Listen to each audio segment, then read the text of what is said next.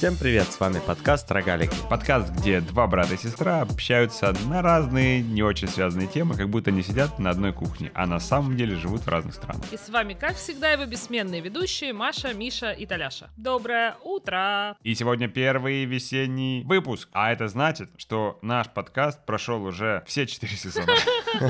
Близится наш юбилей, первый год подкасту. Я смотрела, в мае мы где-то начали или в апреле. пятого мая. Вот, люди, начинают планировать нам подарки. Миша, близится твой день рождения, я так понимаю, что ты уже на стреме. Настроен на подарки. Настроен, да. на, Настроен подарки. на подарки. Ну, потому что вот да, эта да, тема, да. всего два месяца до дня рождения, это как бы такое. Ой, ну ладно вам. Это же как бы первый год. Это не то, чтобы тридцать пятый, как в моем случае. Так, недавно у нас с вами был Clubhouse эфир. Круто, что можно прикоснуться к нашей аудитории, пообщаться с ней живьем, потому что вот мы сидим с вами втроем тут, трем в зуме. Как бы вроде кто-то нас слушает, но мы этих людей не видим и, и не слышим. А тут прямо раз и обратная связь тебе. Прям в таком объеме, да. Даже, да. Немного даже стрёмно количество обратной связи. Ну, во-первых, конечно, очень приятно. И спасибо тем, кто подключился и говорил нам приятные слова. Это действительно добавляет немножко драйва и желания это не бросить. Но наше вот это общение на кухне виртуальной, вдруг в какой-то момент начинаешь чувствовать, что ты за стеклом. И хотя мы это делаем как бы осознанно и добровольно, но какие-то вещи всегда остаются за кадром, а тут вот они, люди, задают вопросы и говорят, что они нас слушают. И это немножко этот, рушит четвертую стену. Да, ну немножко праздник тщеславия, да, все так благодарят, а, а мы просто реально общаемся, не всегда даже подбирая темы, и там нас как-то идеализируют, а мы на самом деле самые обыкновенные рогалики. Ну, я вообще так скажу, все равно я не понял Clubhouse. Да, вот я хотела спросить, как вам, собственно, сам Clubhouse как вид коммуникации, скажем так? Я могу понять людей, которые не проводят целый день в зуме. Наверное, это какой-то интересный опыт.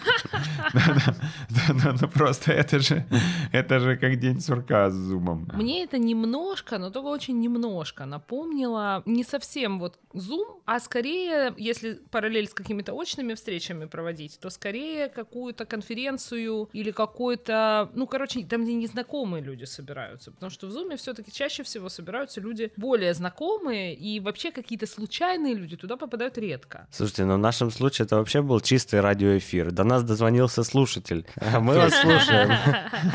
Передаю привет маме. Вы же знаете, да, что это моя детская мечта быть радиоведущим? Видимо, ты не одинок. Ты не одинок, и весь мир теперь в Клабхаусе чувствует себя радиоведущим. Для полноты опыта не хватало музыку включать. А сейчас там «С добрым утром, Киев». Я думаю, что, начинаем... я думаю, что такие примочки для Клабхауса придумают, на самом деле. Но все равно, это вот правда такая встреча со слушателями, встреча со зрителями. Вот я для этой цели могу себе Clubhouse еще представить. Что там делают все остальные, какого рода дискуссии там еще возможно, мне сложно понять, и все равно я это воспринимаю, конечно, как какую-то очень странную штукень. Я не смогла ни в один чат как слушатель зайти послушать. Я жду, что появятся просто какие-то более нелинейные модели использования. Ну, там, я не знаю, что, где, когда, или какие-то викторины, или какое-то, ну, вот что-то, что связано с интерактивом, где используется возможность того, что в Клабхаусе можно подключаться и давать любому слову, и можно как-то реагировать, и есть управление этим всем. Вот как-то должно это прийти, какой-то формат. Вот я тоже, да, я тоже жду, когда туда придут, в том числе, например, образовательные платформы или интервью какие-то. А так там полно этого. Ну да, но оно же настолько не... Ну, ну, то есть это же мусорка. Достаточно сложно организовать себе ленту так, чтобы там что-то найти. То есть там же просто все подряд на каком-то китайском, японском языке, арабском языке. Так это же ты просто... Подожди, ну это же ты просто идешь в вкладку Explorer, потому что ты не фолловишь тех людей, которые тебе интересны. Если ты найдешь журналистов, которые делают интервью, или образовательные платформы, которые зарегистрировали там аккаунт, то может ты быть, может быть. получишь свой, тот свой контент, который ты ну, хочешь. Ну, надо попробовать. Ну, немножко цифр. На пике к нам подключилось сто шестьдесят пользователей, и постоянный онлайн был в районе сто двадцать, что как бы достаточно много, как для нашего лампового кухонного разговора. Что будем делать дальше с Clubhouse? Я предлагаю делать раз в месяц. Мы с друзьями общаемся в Clubhouse. Подключаем папу, маму. Если через месяц Clubhouse еще будет популярной э, социальной сетью? Будет еще второй заход, когда на андроиде выйдет. Если как бы брать соотношение монобанка, где тридцать пять процентов на iOS, остальные на Android, то еще большая часть нас не смогла услышать. И так бы у нас там было человек четыреста. четыреста. Ну, честно говоря, это у- удивительное недоразумение. Такая популярность Клабхауса и доступность только для одной части аудитории. Слушай, ну и Инстаграм точно так же стал популярный. То есть они сознательно это сделали? Я думаю, что полусознательно. В полусознательном состоянии. Да-да-да. Они вообще его создавали, наверное, в полусознательном состоянии. Судя по аватарке, да, но по иконке приложения. Я видел комнату в Клабхаусе. Я чувак, который на иконке приложения, задавайте мне вопросы.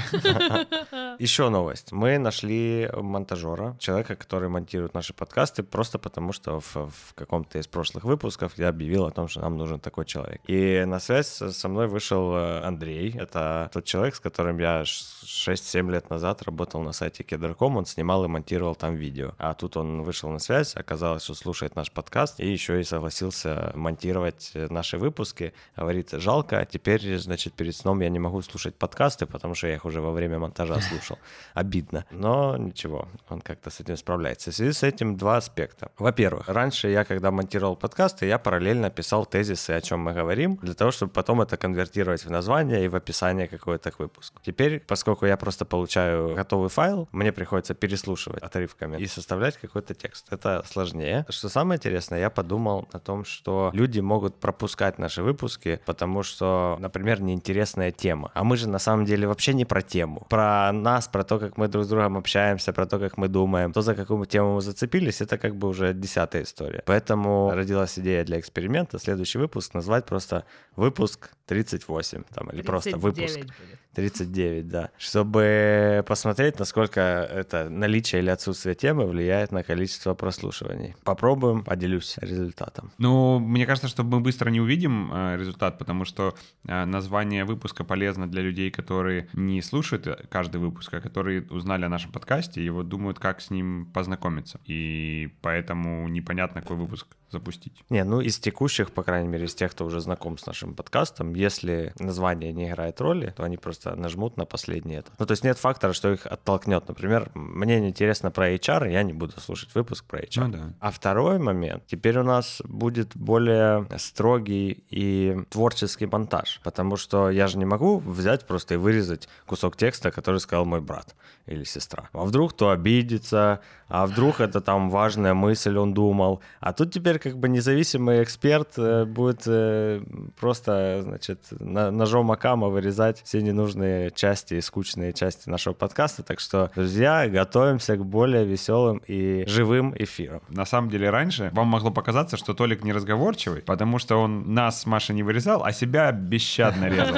И поэтому в подкасте как бы было его мало. Теперь Толика будет треть, как и в нашем живом общении. И мы продолжаем. Слушайте, на самом деле я хотел сегодня с вами две темы обсудить. Одна тема меня уже гложет неделю, я все вам ее не рассказываю, чтобы рассказать ее на подкасте. А вторая — это новая хайповая штука, которую Толик, наверное, слышал, Маша, ты не слышала, я тоже хочу тебе рассказать. Первая — сенсационная новость. И сейчас, внимание, сделайте погромче все любители поп-психологии и научной бизнес-литературы. Готовы? Так вот, нам врут почти как в гороскопах.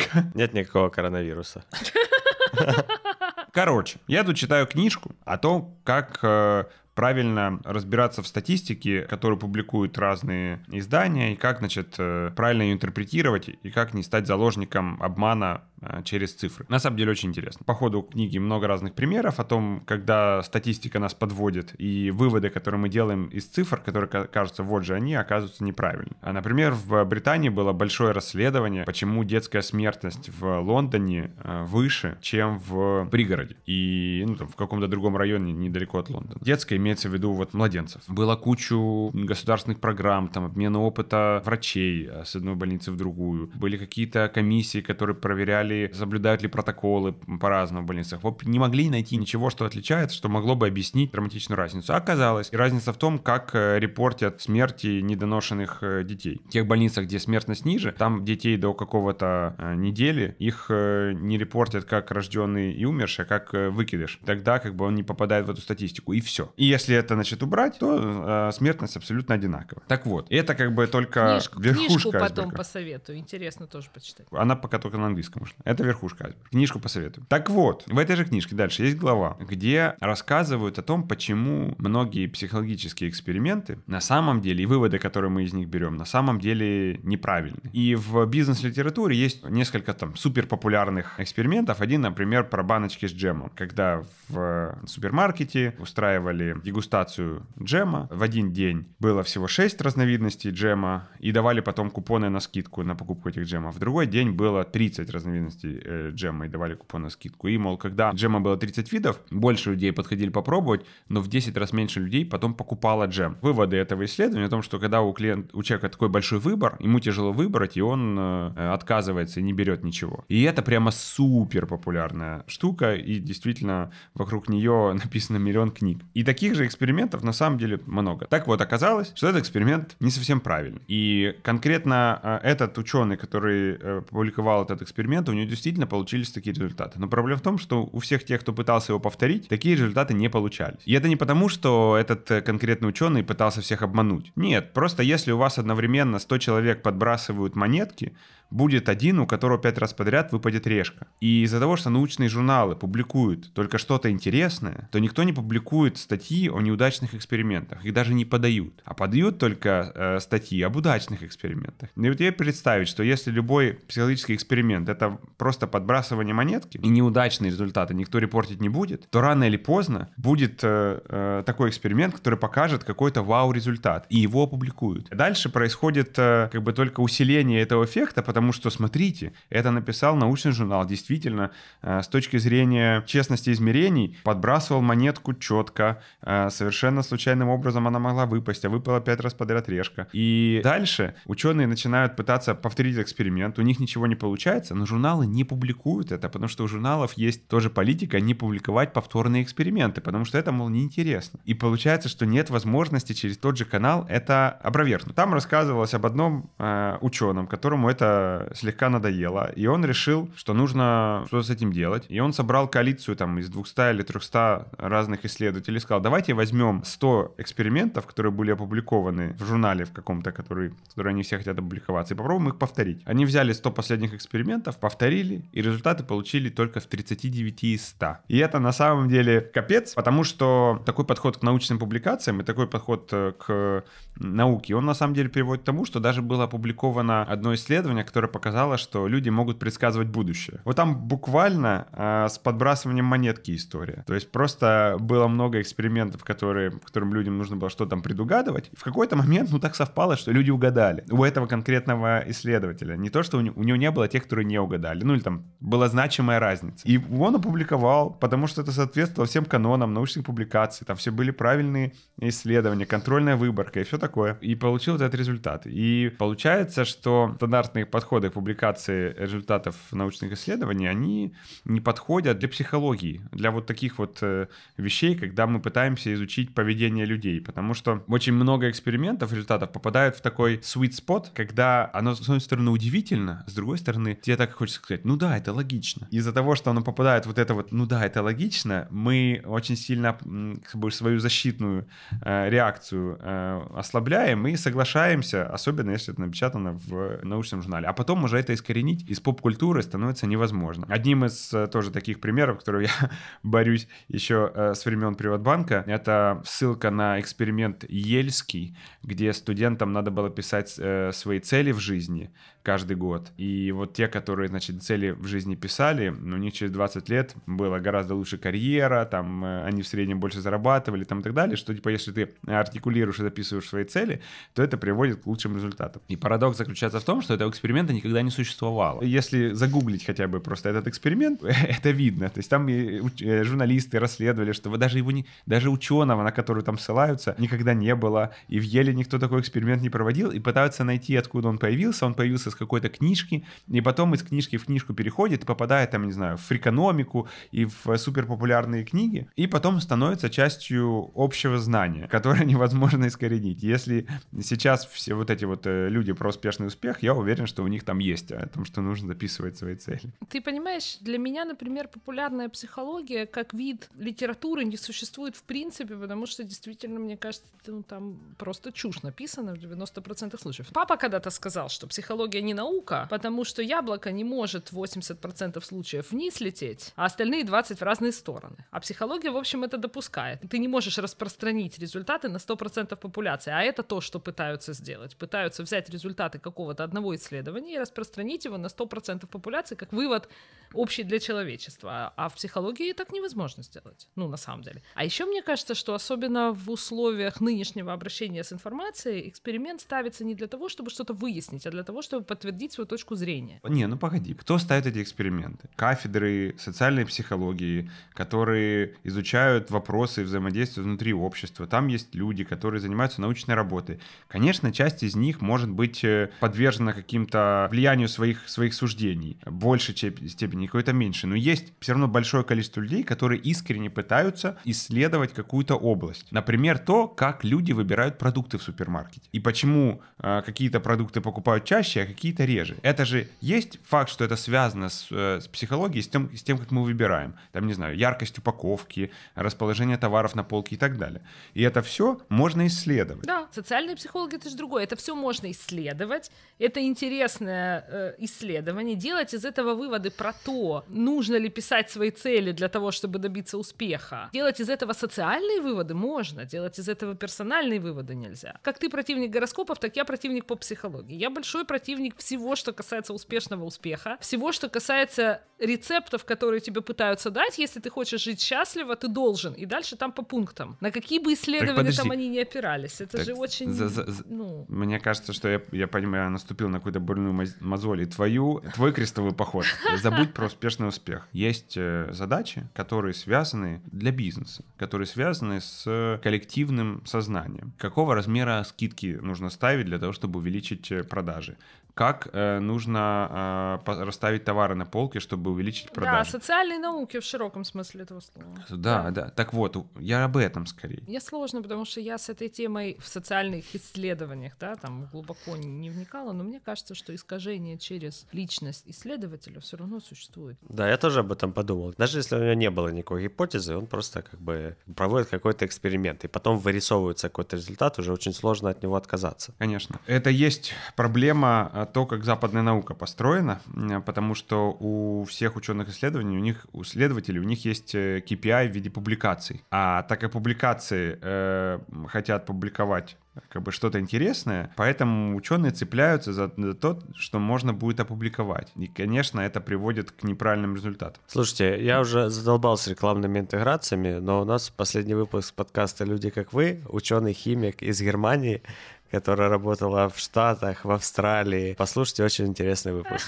про жизнь ученого и как, как строить карьеру ученого. Беда в том, что в моей работе отсылки к таким исследованиям, они как бы часто аргумент во время спора. И поэтому для меня это важно, потому что это касается меня почти каждый день. Но там есть в этой книжке как бы немножко лучик света, который говорит, что смотрите, если исследователь пришел к экстраординарным выводам, которые противоречат наблюдениям вокруг, например, то, что что выбор — это плохо, тогда почему в супермаркетах так много товаров и все у них хорошо? Для того, чтобы доказать эти выводы, нужны экстраординарные доказательства. Недостаточно провести один успешный эксперимент, который подтверждает это. В общем, люди, не принимайте ничего на веру, даже научные публикации. Ладно, есть вторая тема. Это эн эф ти-токены. О, слава богу, я ничего про это не знаю. Ну, давай. Толик, я хочу дать тебе возможность сказать невырезанную часть подкаста. Но я слышал только краем уха, что какая-то певица продала свои картины, которая на самом деле является токеном. Вот, собственно, поверхностные мои знания на этом и заканчиваются. эн эф ти-токен — это, на самом деле, это технология, которую можно использовать для, не только для искусства, вот, но сейчас просто ее активно используют э, разные артисты. Это, по сути, эрзац владение цифровым активом. То есть, если я хочу сделать видео, работу и продать ее, при том, что ее легко можно копировать, но я хочу ее продать, а ты, как ценитель моего искусства, хочешь ее купить. Но сейчас нет никакого способа. Если я тебе просто продам файл, но при этом он опубликован онлайн, то точно такой же файл будет у всех. А по сути это аналог бумажного сертификата о том, что Это оригинал. Из громких историй с этими эн эф ти-токенами, например, Бэнкси одну свою работу уничтожил, а ее цифровое отображение продал в виде эн эф ти-токена. То есть ты эту картинку можешь сам скопировать. Вот она, ее в Гугле я быстро нашел. И у тебя точно такая же, как у человека, который купил. Только человек, который купил, заплатил за нее девяносто пять тысяч долларов. Ну, в общем-то, это просто пи эн джи-шка с интернета. Оригинал. Вот. На самом деле, это же как наша дискуссия по поводу того, почему сто долларов стоит сто долларов. Если автор сказал, что я вот эту штуку выпустил в одном экземпляре, это, по сути, моя валюта. Хочу — издаю, хочу — не издаю. Но это я сказал, я выпущу только одну такую. Хотите — покупайте. Вот эта певица, которая э, выпустила токены с рисунками, СМИ ее называют «мать э, детей Илона Маска». А, я читала, вот, что-то такое видела. Да, да, да. Мать детей вот, Илона поэтому Маска. Мать детей, да. Там, видимо, у них какая-то сложная история с их социальным статусом. Вот, поэтому она мать детей. Если вы читали у Пелевина «Айфак», книжку, там просто это описано, про цифровое искусство. Просто удивительно, как какие-то вещи, которые, ну, может быть, не Пелевин это придумал, я думаю, что ну, где-то это, может, даже про эти эн эф ти-токены white paper появился там десять лет назад. Вот, но круто, что это начинает работать. И теперь получается, что это дает возможность контролировать легальность цифрового контента в сети. Например, есть, там, не знаю, радиостанции. Вот радиостанция может э, крутить песню, ну, я не знаю, как сейчас, кстати, это происходит, но они платят роялти. Э, теперь они могут покупать на нее токены, и проверяется это не, не надо эфир слушать, чтобы проверять, сколько раз ты э, ее прокрутил, а просто ты не можешь ставить ничего без, без токена. И таким образом, как бы, авторы всегда будут получать вознаграждение. В общем, интересная штука. Такая попытка зарегулировать авторское право, ну, хорошо. Вот вам тридцатиминутка полезной информации. Ну, не очень прикольно владеть таким э, искусством, как по мне. Ну, почему? То есть ты купил картину, ты можешь ее повесить дома и наслаждаться, и знать, что это оригинал. А ты купил пи эн джи-шку с подписью Бэнкси, и что тебе с ней делать, кроме как перепродать потом дороже? Мне, мне не очень понятно. То есть я понимаю идею, это прикольно, но я бы сам, наверное, ничего не покупал такого. Ну ты бы и картины не покупал бы. Почему? У меня есть пару картин. Оригиналов?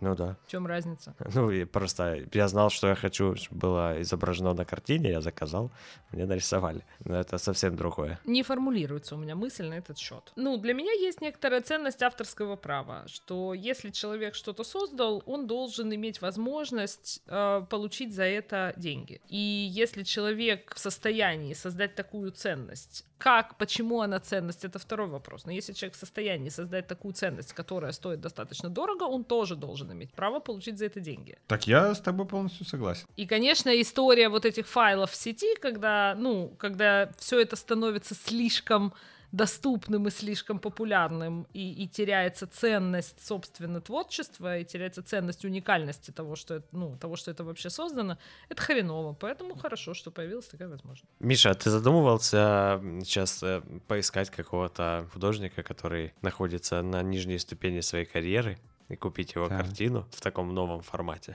Нет. Задешево, чтобы потом продать задорого. Нет, не задумывался. Тут надо хорошо разбираться в искусстве, скажем так. Нет, тут же вопрос э, в том, что вот эта технология, она сейчас развивается. И есть шанс, что те, кто раньше это сделал, они будут цениться, когда технология станет э, массовой. Да черт его знает. Это же все равно, на самом деле, технология сама по себе ценности не несет. Точно так же, как э, со всем остальным, уровень таланта здесь не имеет никакого значения. Ну, ладно, никакого неправильно я сказал. Ну, мало значения имеет уровень таланта, потому что, как и все вокруг, ценность, она формируется не создателем, к сожалению, а потребителем. А я, кстати, с тобой не согласна про то, что уровень таланта не имеет значения. Просто талант — это совершенно разное, ну, разное понятие. Уровень какого таланта не имеет значения. На самом деле, то, чем художник отличается от всех остальных, это некоторое общественное чутье, некоторое чутье ко времени. Возможность создать что-то такое, что вызовет резонанс. Оно может быть осознанным, но чаще всего оно неосознанное. Но именно этим люди, которые получают эту ценность, в результате отличаются от остальных. У них есть некоторая повышенная чувствительность к тому, что в мире происходит. Есть. А еще у них есть удача жить в одном городе с галеристом, который может их сделать популярным. Да, но в этом городе тоже живет очень много художников, и все они торгуют на аллейке одинаковыми пейзажиками. А кто-то один нет. Да, и он может, не, он может не хуже, в смысле, не лучше рисовать, но у него есть какое-то другое чутье. И когда я сказал, что талант не имеет значения, я неправильно сказал, сказал, что талант имеет не ключевое значение. Ну что, у нас есть еще время на небольшую микротемку. Давай. У меня нет ее. Ну, подожди. Были вопросы, которые поступали во время Клабхауса, но мы можем их вполне обсудить. Они, правда, не лежат как бы в той же плоскости, про которую мы говорили до этого, но поскольку у нас подкаст без названия... Так что там в Клабхаусе нас спрашивают? Был один вопрос, который меня заинтересовал и который, на который вы отреагировали, но я еще что-то ответила, вы, по-моему, не ответили ничего. Парень спрашивал, как поменять работу, если ты уже в какой-то одной области там работал, работал и чего-то достиг, и дальше, ну, не хочешь в ней оставаться. И мне этот вопрос кажется интересным и достаточно объемным на самом деле, и вашего, например, мнения я вообще не услышала на эту тему. Ну что надо? Надо быть смелым, яйца остальные иметь. Надо быть спокойным и упрямым. И упрямым, да. Ну вот как этот парень, который разработчик в Польше, или где он там, хочет к нам попасть в контакт-центр. Ну, он-то в итоге хочет стать разработчиком, поэтому это не, не очень релевантно. Но вот эта готовность к, к переменам и к тому, что ты на какое-то время сделаешь пару шагов назад, чтобы потом рвануть вперед, для этого нужна действительно какая-то смелость. Я вот, например, когда национализировали Приватбанк и организовался FinTechBank, я первые два года, например, получал меньше зарплату, чем я на тот момент получал в Приватбанке. Но ничего, это окупилось, и я знал, что окупится, поэтому надо быть смелым. И ты считаешь, что это смелость? Ну, может, что-то еще просто? Ну, расчет. Ну, в смысле. Холодный расчет. Ну, Толик, ну, надо сказать, что у тебя все-таки не было смены карьеры, то есть это просто был переход в другую компанию, и у меня. Я не знаю, что могло бы меня заставить драматично поменять карьеру. Вот я делал карьеру банкира, а потом... Ну, если бы тебе было очень нехорошо в этой деятельности. Ну да, и решил стать жонглером. И я думаю, что это достаточно часто, в общем, даже не финансовый вопрос, потому что если ты чего-то в какой-то сфере уже добился, ты там, ну, скорее всего или чаще всего все равно получаешь больше, чем если ты пойдешь в новую сферу с нуля э, там что-то начинать. Но, конечно, это вопрос того, что люди часто либо вынужденно в молодости выбирают профессию, либо по незнанию, либо просто потому, что вот так судьбой занесло, и потом там в двадцать лет начал работать, условно говоря, там, я не знаю, в продажах особенно это распространено, uh-huh. или там, я не знаю, офис-менеджером где-то, и там какие-то есть движения типа там помощником бухгалтера или чем-нибудь еще, а к тридцати уже тошнит, а к тридцати пяти тошнит уже так, что просто ты не можешь совершенно на это смотреть, а больше ничего не умеешь. Ну, на самом деле у меня есть э, друзья, э, знакомые, которые делали такие изменения в взрослом возрасте. Одна подруга училась на нотариуса и долго работала помощником нотариуса, и у нее был как бы путь получить свою нотариальную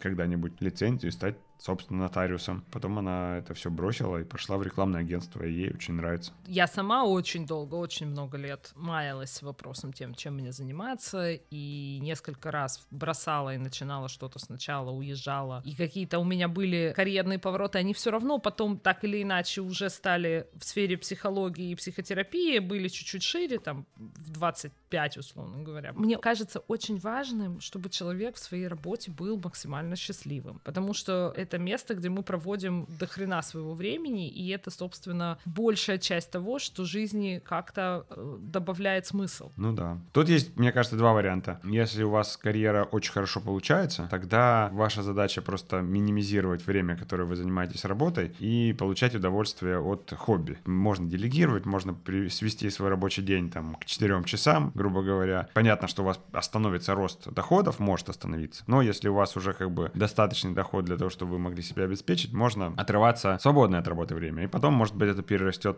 в что-то другое. А, конечно, если карьера не достигла потолка, и он достаточно низко, и понятно, что дальше расти здесь сложно, но здесь надо набраться куражу, возможно, какое-то время пооткладывать, создать небольшой себе жировой запас и пуститься в новое приключение. Ну, кстати, из практических соображений еще и да, учиться параллельно с, со старой работой. То есть, если ты нашел, куда переквалифицироваться или чем ты хочешь заниматься, надо каким-то образом найти туда вход. Надо либо поучиться, либо попасть каким-то образом в среду, сходить куда-то, где эти люди тусуются, я не знаю, найти в зависимости еще от страны, в которой ты находишься, найти сообщество, найти практику, найти обучение небольшое, которое тебя бы скорее... Для меня вот эти все обучения, они в большей степени для того, чтобы в среду попасть и с людьми познакомиться, которые в этой сфере вращаются, и сложить представление, насколько я могу быть там уместным. И все это делается параллельно с основной работой, и поэтому достаточно большая нагрузка, но какое-то время это делается. А потом, да, а потом, когда ты уже, ну, как будто бы чуть-чуть хотя бы себе простроил вот это место, куда тебе следующий шаг делать, тогда можно и менять. Ну, вот я еще так к этому отношусь. Но я всего два года в своей жизни работала пять-два. Ну, это слишком большая нагрузка, восемь часов, потому что я работала, а параллельно с этим еще отдельно развивалась, как бы, не только в сфере своей деятельности. У меня все время был вот этот страх, что если я буду заниматься только этим в течение достаточно длительного времени, как бы мои другие профессиональные качества и перспективы отпадут. Ну, или потом будет достаточно сложно. Поэтому я предпочитаю заниматься двумя-тремя делами одновременно всегда. Толик, а ты же делал переход. Просто это был настолько плавный переход, что его переходом назвать сложно. От независимой ай ти-журналистики я перешел в корпоративную ай ти-журналистику. Зависимую. Зависимую, да. И потом постепенно начал брать и другие на себя задачи. Так и стал зависимым сотрудником банка. Называется «Стратегия ноги в дверной проем». Да-да-да, типа того, типа того. А так теперь и в радиоведущий можно переквалифицироваться. Но это ты, Миша, в качестве хобби, я так чувствую, переквалифицируешься в радиоведущий и будешь еще отбивочки такие. Да, единственное, что, конечно, в утренних радиошоу меня всегда... поражало. Даже, черт подери, он уже начинается рано утром. И чего они там такие бодрые, да? Ну, я могу себе представить, можно войти в этот ритм, но это же пец. А, собственно, у нас подкаст, можно материться. Ну, типа, они там каждый день вставать в будний день в пять утра, чтобы приехать на студию уже бодрячком, ты не можешь заспанный приехать, то есть ты должен вот как проснуться. Я, например, сейчас, ты не можешь. Да, это вот как, подкаст вот, вот, писать не, можно не, в таком виде. Это непрофессионально. Да, да, непрофессионально, ну и подкаст у нас непрофессиональный. А в эфир, конечно, не выйдешь ни с таким голосом, ни в таком состоянии, да. Ну, вот я знаете, что вам хочу сказать насчет подкаста нашего непрофессионального? Во-первых, он уже полупрофессиональный, я считаю. Хотя вот сейчас я попытался сформулировать, почему он уже ну полупрофессиональный. Ну как, потому что но... хороший микрофон и монтажер. О, точно. Во-первых, у нас есть профессиональное оборудование, и мы уже это делаем тридцать девять выпусков подряд. А значит, мы уже хотя бы чуть-чуть, но в профессии. В профессии подкастеров. Подкастеров, Мы даже да, сделали да, да. эфир в Clubhouse как подкастеры, а не просто... Типа... Но, с другой стороны, как бы нам никто за это не платит. И если брать пример спортсменов, да, вот чем профессиональный спорт от любительского отличается. Вот э, нам никто не платит. А вот это так постепенно и, это, конечно, и происходит, обидно. В смысле смены профессии. А потом, глядишь, и платить начнут. Знаете что? В прошлый раз, когда нам что-то было нужно, мы объявили, и у нас появился монтажер. Дорогие слушатели, если среди вас есть э, компании, или вы представитель компании, которая же, э, желает стать спонсором подкаста «Рогалики», пожалуйста, не стесняйтесь, пишите нам куда хотите. Мы рассмотрим с радостью эти опции. Только, пожалуйста, не предлагайте торговлю акциями. Я вам не рассказывал, у меня прям какая-то напасть. Мне где-то раз в месяц звонит какая-то компания и, и говорит, у них речевой модуль одинаковый. Он говорит, здравствуйте, там прекрасный день, как у вас сегодня настроение? Я говорю, здравствуйте. Что вы знаете? А вы хотите узнать о дополнительном заработке за счет торговли акциями? Я говорю, кто вы такие? Они, они говорят название компании, я, черт подери, не могу его запомнить. Но это не все. Я говорю, слушайте, это какая-то ошибка, э, не звоните мне. И как будут поступать адекватные люди? Адекватные люди будут говорить, извините, хорошего вам дня. А эти, такое впечатление, что звонят из зоны, потому что они тут же начинают хамить. Ну, прямо агрессия ни с того ни с сего. Я говорю, что ты хочешь? Я говорю, что откуда у вас мой номер телефона? Ну, это же разводилово занесите, какое-то, Миша. Занесите его себе в список, чтобы мне больше не звонить. И они начинают прямо вроде культурным голосом говорить, но такое впечатление, что реально сидят на зоне. Это похоже на какую-то продажу каких-то курсов. Или, может быть, это очень длинная история с мошенничеством, но там дальше нужно за что-то заплатить, чтобы акции... Ну, купить. За что-то заплатить или номер карточки им дать, зарегистрироваться на каком-то сайте и внести туда все свои данные. Ну, может быть, же какая-то вот такая фигня. В следующий раз хочу все-таки запомнить их название и погуглить. По номеру телефона еще можешь погуглить. Люди, если вам будут звонить зэки и предлагать разбогатеть, торгуя акциями на бирже, не ведитесь. Вот если они будут вам наркотики предлагать, вот тут у них больше шансов, да? В практике они ничего не понимают, а здесь они а не я... знают толк. Смотри, вот я считаю для себя, ну. что у нашего подкаста, несмотря на то, что это просто разговор на кухне о чем, есть все-таки маленькая, но просветительная Просветительская. ценность. Спасибо. Вот, например, я лучше узнаю русский язык, а наши слушатели знают, что в гороскопы верить нельзя, зэкам, которые звонят там по телефону, доверять не стоит, А сегодня еще узнали про эн эф ти-токены и про то, что э, научпоп нам врет. А для всех тех, кто интересуется, что же за книжка, которая разоблачает все то, во что мы верили? Она называется How to make the world add up: ten rules for thinking differently about numbers. Автор Тим Харфорд. У этого автора еще есть подкаст на би би си, называется Cautionary Tales. И я, по-моему, о нем рассказывал пару выпусков назад. Он рассказывает о разных событиях, либо трагедиях каких-то, либо просто исторических фактах. И как наши заблуждения приводят к тому, что мы допускаем эти ошибки. И начиная от того, как какой-то в Германии перед Первой мировой войной какой-то чувак, нарядившись в костюм офицера немецкой армии, идя по Берлину, просто подозвал каких-то рядовых, сказал: вы должны по заданию кайзера ехать со мной. Потом взял еще каких-то, в общем, собрал группу из пяти человек, приехал в небольшой городок рядом, зашел к бургомистру и сказал, что он приказом кайзера арестован, приказал солдатам его вывести, открыл сейф, сказал, что это я конфискую, и вскрылся в неизвестном направлении. А солдатам сказал доставить его в жандармерию в Берлине. Солдаты честно отвезли его в жандармерию, а он в это время уже как бы был где-то в другом месте.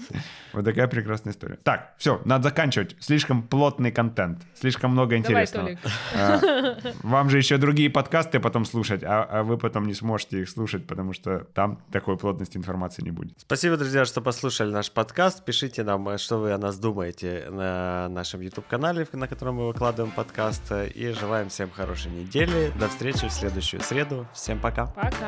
Пока.